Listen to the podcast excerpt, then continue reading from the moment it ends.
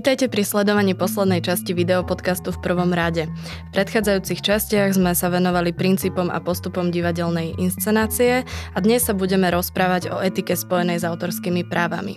V štúdiu už so mnou sedí zástupkynia autorskej spoločnosti Lita Lucia Lejková, ktorá zastrešuje komunikáciu s verejnosťou a autormi. Luci, ahoj. Ahoj, ďakujem za pozvanie.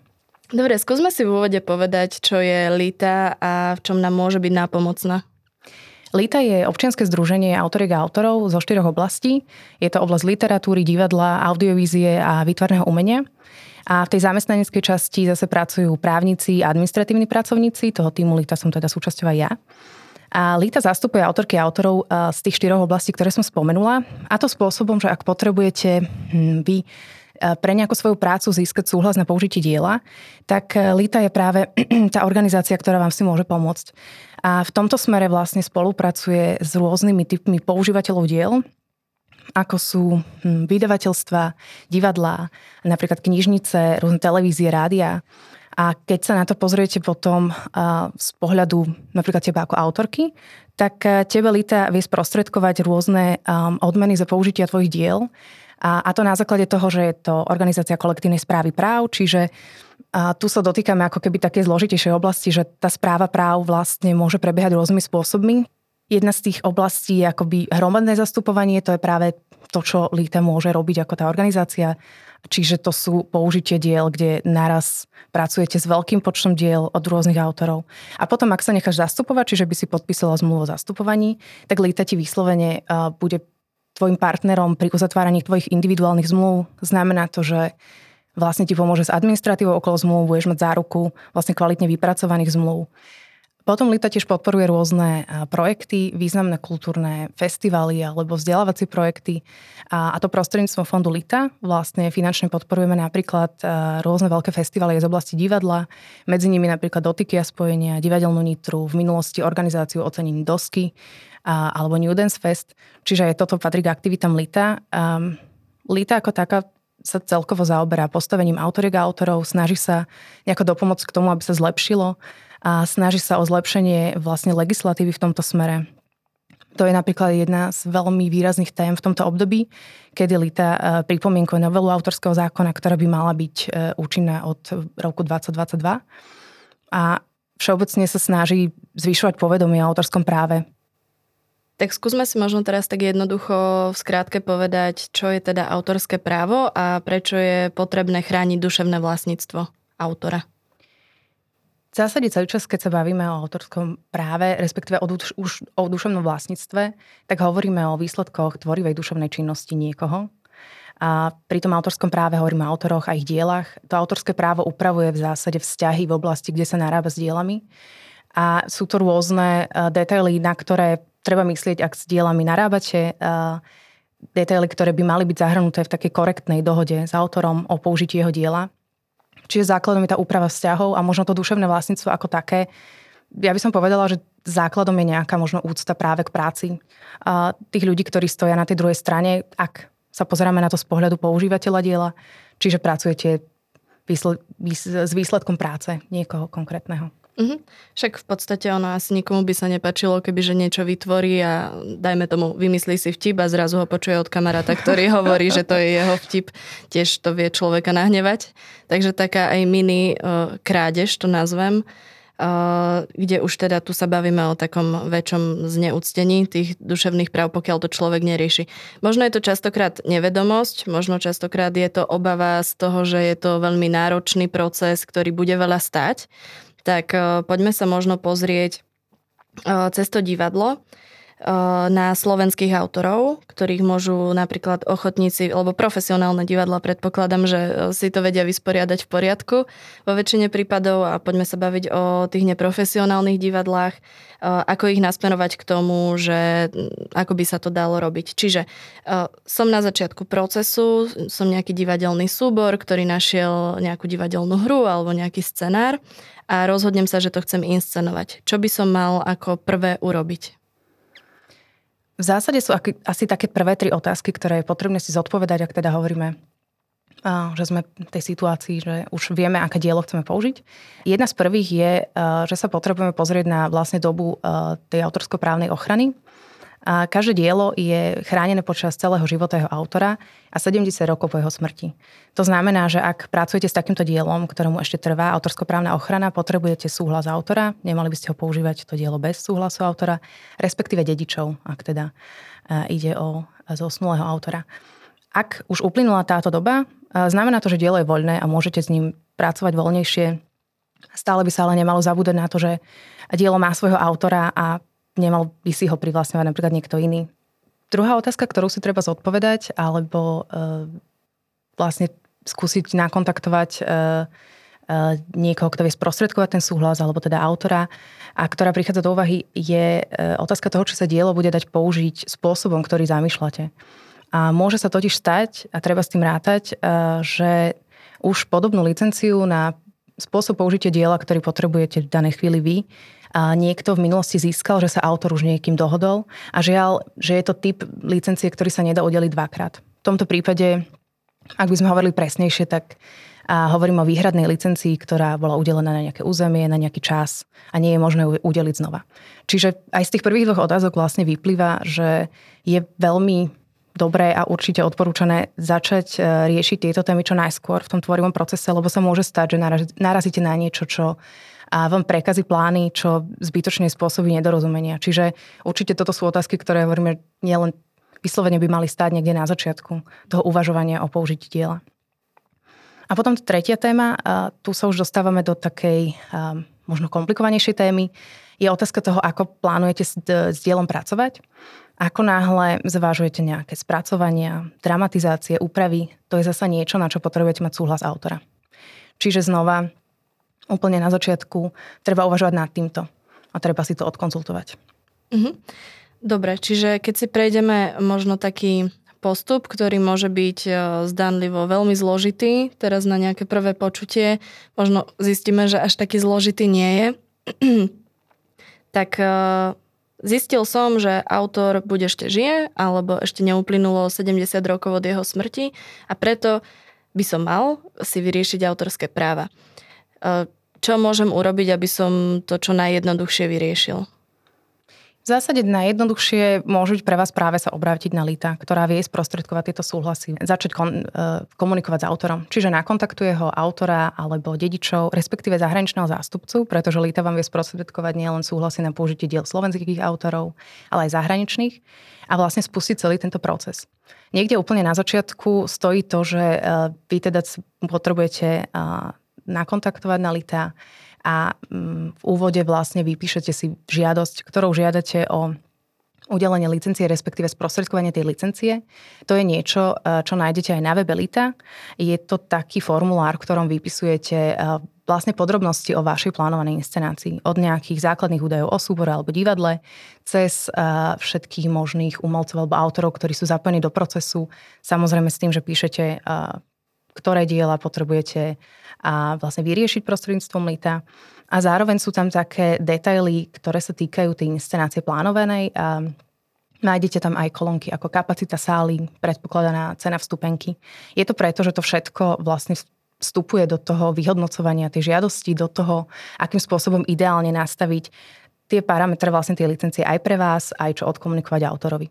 A v tomto bode, ak ste začali, ak ste nakontaktovali Litu, ak ste prišli na to, že áno, a je to dielo, ktoré viete prostredníctvom Lita nejakým spôsobom tú licenciu na ňo získať, tak e, potom akoby povedala by som, že loptička je na našej strane. My mm-hmm. začneme komunikáciu a potom budeme v zásade tým sprostredkovateľom medzi autorom a medzi vami, medzi súborom, ktorý bude dohadovať tie podmienky a um, ako náhle dojde k nejakej zhode, k dohode tých podmienok, tak vlastne vypracujeme návrh zmluvy.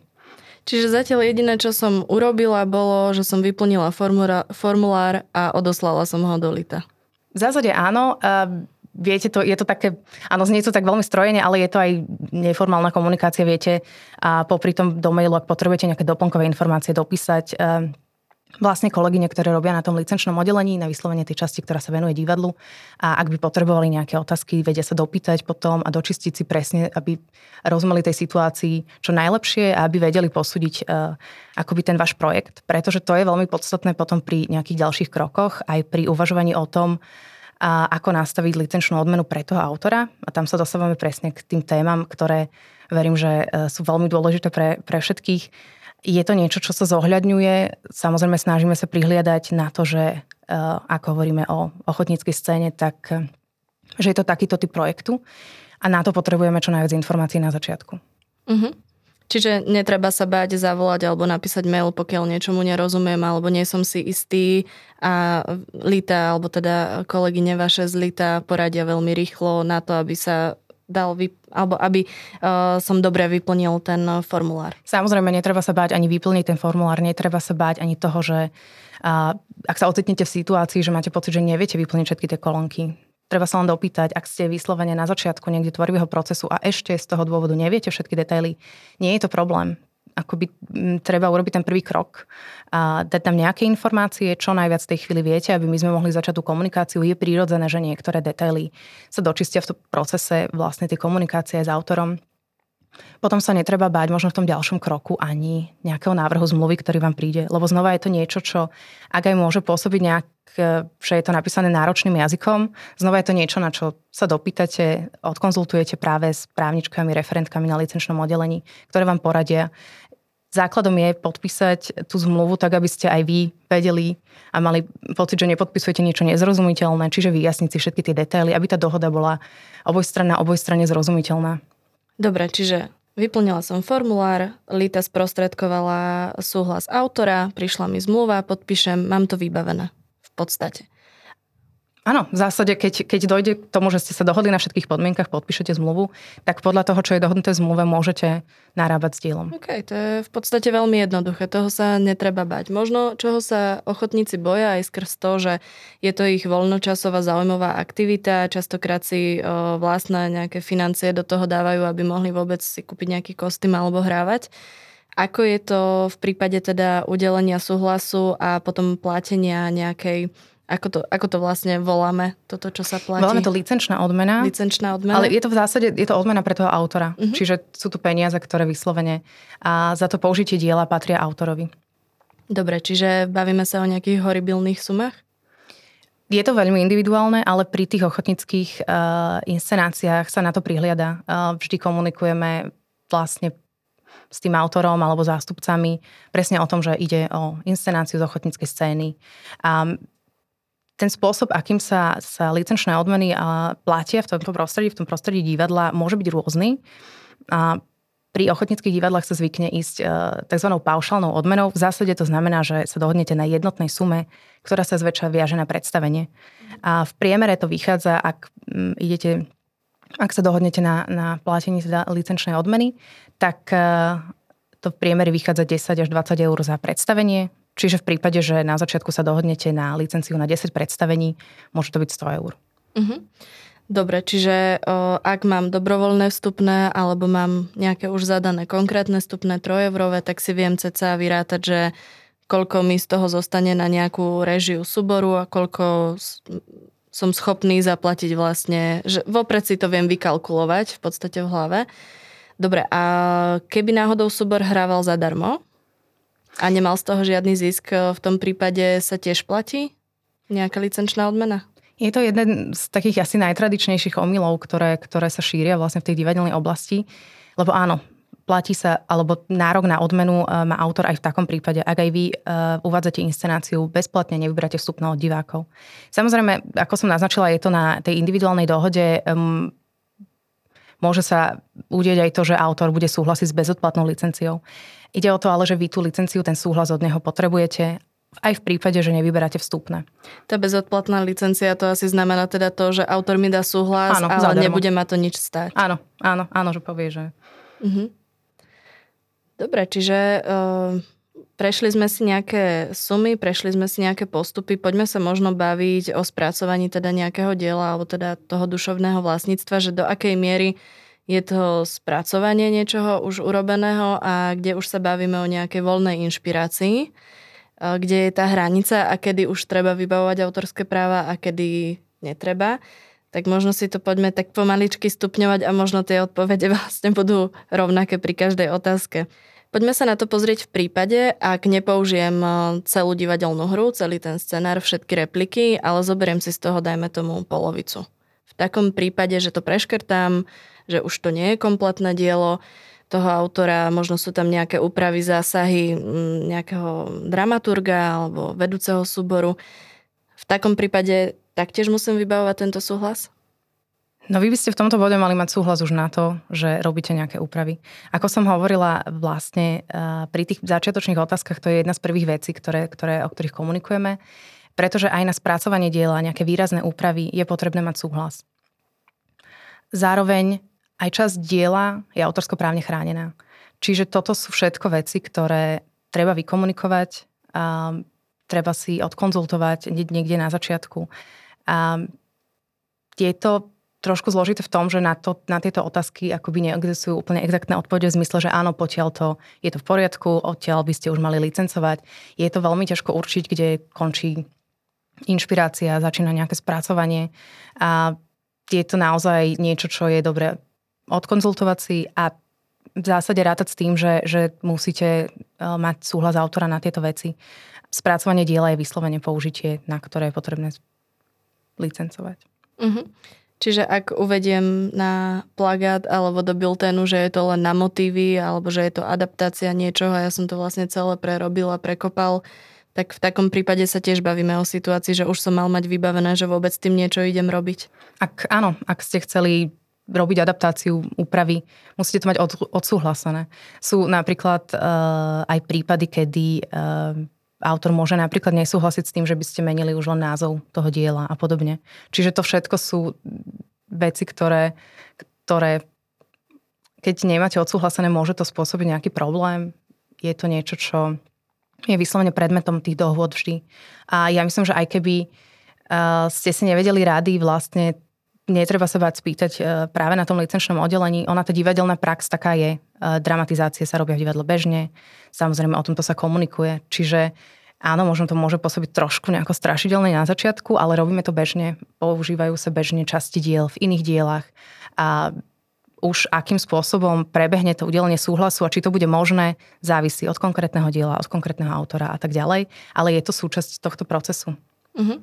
A keby sme išli, že do úplne nejakých miniatúrnych záležitostí, že potrebujem alebo chcem použiť iba nejaký verš alebo nejakú strofu z básne, alebo možno si staviam vlastný autorský text, kde chcem použiť e, viacero veršov z, rôznych básní, tak v takom prípade opäť musím vybavovať súhlas autora.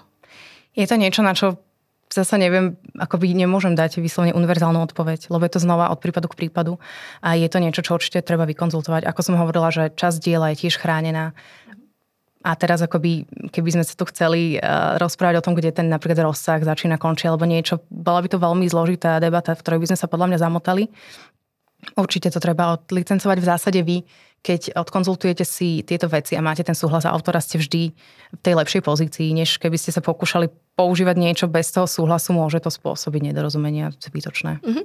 Respektíve sa môžem asi dozvedieť od vašej kolegyne hneď pri prvej komunikácii, že toto je tak maličká vec, že to ani nebudeme riešiť. Môže dojsť aj k tomuto, nie? Oni vám určite poradia s tým najlepšie práve s tým, čo potrebujete v tej chvíli vedieť. Čiže nebala by som sa ich presne opýtať aj na takéto veci. Mm-hmm.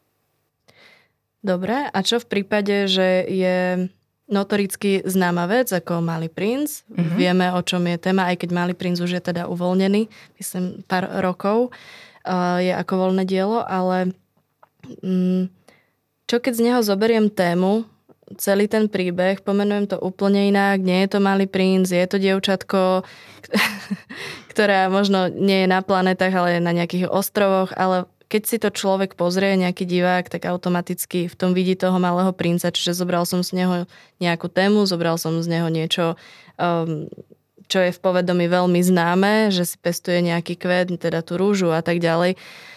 Uh, čo v takomto prípade? Že vlastne to celé otočím, ale v podstate viem tam nájsť tú spojitosť s tým pôvodným dielom. No, stále sa akoby točíme trošku okolo toho, že vlastne ten autorský zákon nie je postavený na nejakých exaktných vzorcoch. Čiže áno, nie, je ťažko naozaj povedať, obzvlášť v takýchto mm, vlastne teoretických rovinách a teoretických debatách. A často v Líkta hovoríme o tom, že ak v tom novom diele, ktorého ty si teraz autorkou, cítiť to dielo pôvodného autora, s ktorým si pracovala, je to úplne legitimné, že ten autor môže hovoriť o spracovaní svojho diela a že je to niečo, čo by malo vlastne prejsť tým súhlasom autora. A je to komplikované, myslím si, že nie je úplne šťastné pozerať sa na to spôsobom, že čo ak si povyberám a potom nejakým spôsobom budem uvažovať nad tým, čo s tým, lebo už v tejto chvíli vlastne uvažujeme nad tým, že vyberáme z nejakého diela a pracujeme s nejakým dielom. A ako náhle hovoríme o tomto, tak je na mieste zamýšľať sa nad komunikáciou s autorom, nad súhlasom. Pretože ten autor uh, má právo sa vyjadriť k tomu, akým spôsobom sa s jeho dielom narába. Čiže bez súhlasu ja by som do takýchto nejakých spracovaní určite nešla. Niektorí autory zrejme nie sú zastupovaní vašou organizáciou. Čo v takom prípade mám sa nakontaktovať priamo na toho autora ja, ako človek, ktorý chce pracovať s jeho dielom? No vo všeobecnosti sa môžeš nakontaktovať na autora aj priamo a dohodnúť sa vlastne na uzatvorení tej licenčnej zmluvy s ním aj mimo lita.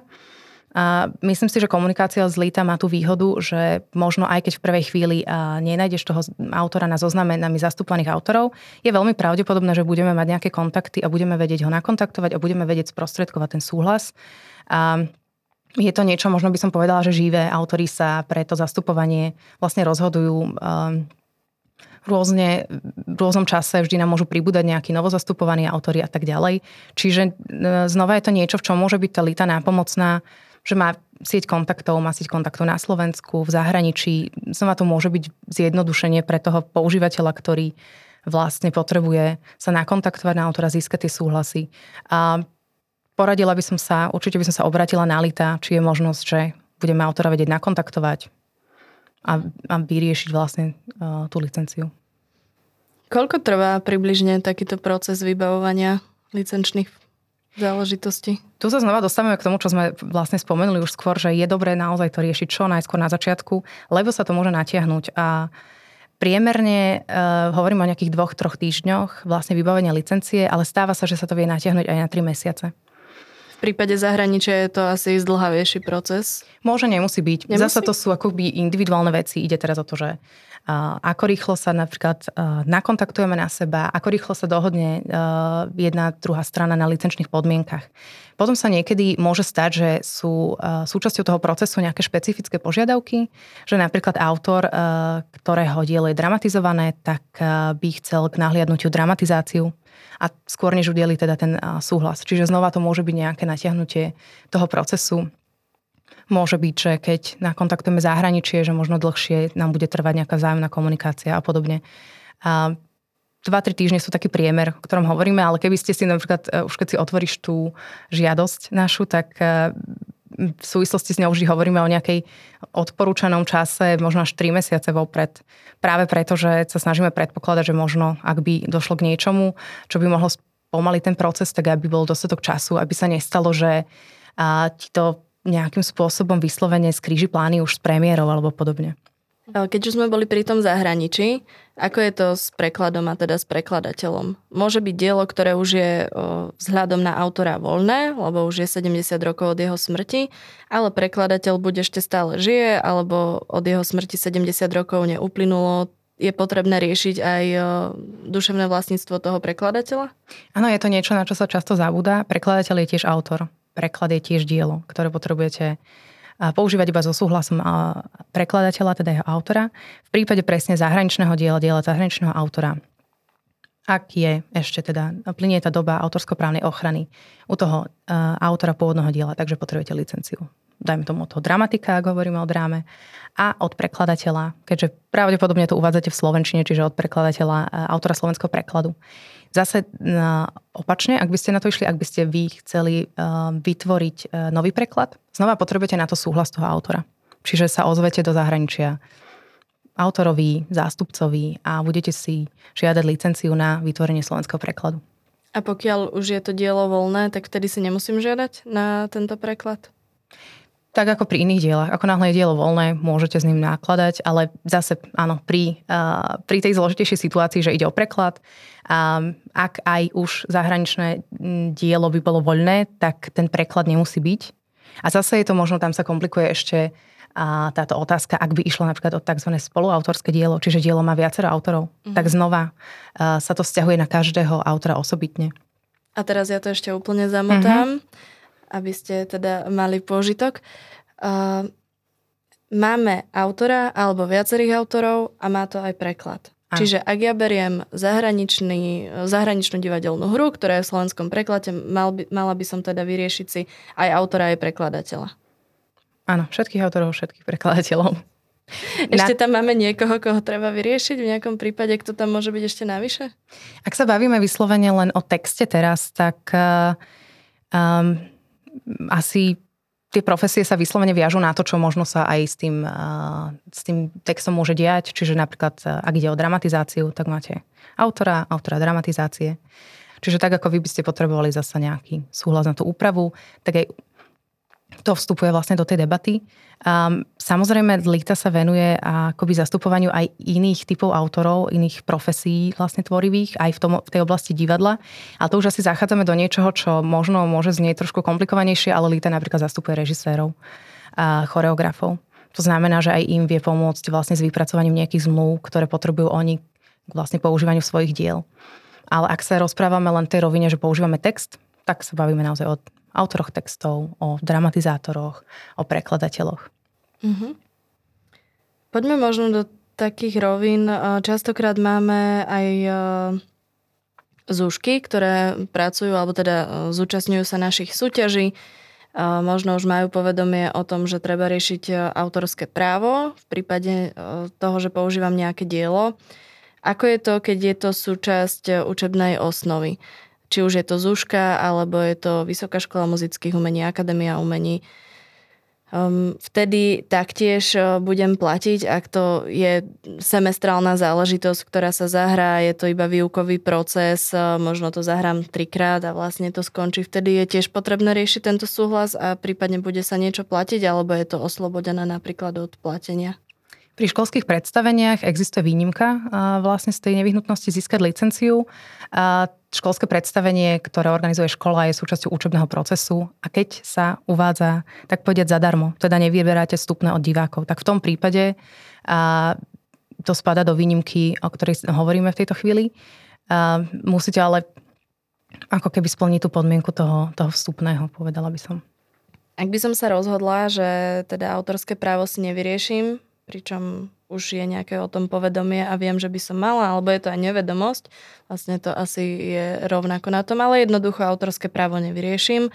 Použijem niekoho dielo, niekoho text, pracujem ho do inscenácie. Čo ma čaká, ak sa mi na to príde? V zásade je tu snaha potom vyriešiť tú situáciu. Ak by e, prišiel e, takýto podnet dolita, my budeme vlastne toho používateľa diela kontaktovať a snažiť sa dohodnúť nejakým spôsobom nápravu tej situácie. A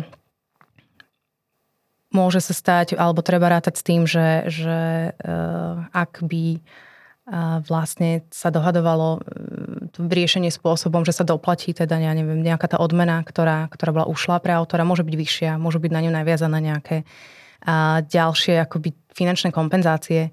A samozrejme potom vieme ísť až do takých sfér, že ako náhle by a takto niekto vlastne našiel svoje dielo a, takýmto spôsobom používané a bez súhlasu, tak vieme sa potom rozprávať až o nejakých nápravách, možno až o súdnom procese. Respektíve môže sa autor tak nahnevať, že to až zakáže.